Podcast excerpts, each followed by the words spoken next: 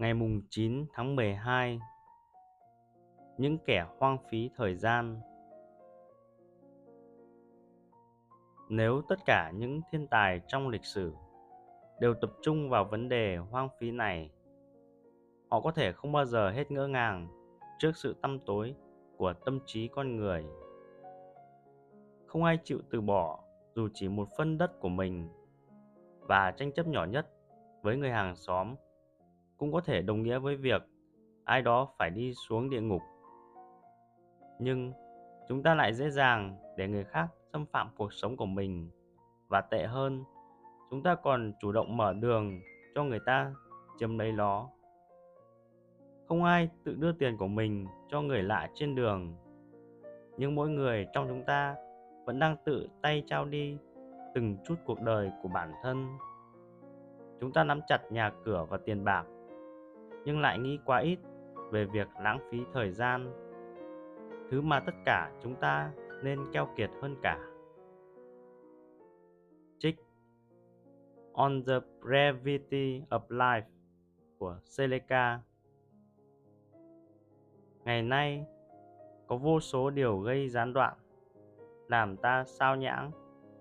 Các cuộc điện thoại, hàng loạt email, khách khứa, các sự kiện bất ngờ. Booker T.H. Washington nhận xét số lượng người sẵn sàng phung phí thời gian chẳng vì mục đích gì nhiều không đếm xuể. Mặt khác, một triết gia biết rằng trạng thái mặc định của họ phải là chiêm nghiệm và nhận thức về nội tâm của mình. Đây là lý do tại sao họ lại miệt mài bảo vệ không gian cá nhân và suy nghĩ của bản thân khỏi sự can thiệp của thế giới? Họ biết rằng một vài phút suy ngẫm đáng giá hơn bất kỳ cuộc họp hay bản báo cáo nào. Họ cũng biết thời gian mà chúng ta có ở trên đời này thực sự rất ngắn ngủi và các nguồn dự trữ của chúng ta có thể cạn kiệt nhanh chóng ra sao?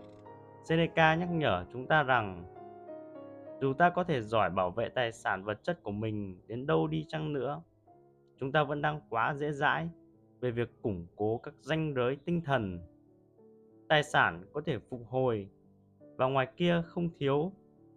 Một số tài nguyên vẫn chưa được con người khai thác tới. Nhưng thời gian thì sao? Thời gian là tài sản không thể thay thế được của mỗi chúng ta. Và chúng ta không thể mua thêm được chúng ta chỉ có thể cố gắng. Lãng phí nó ít nhất có thể mà thôi.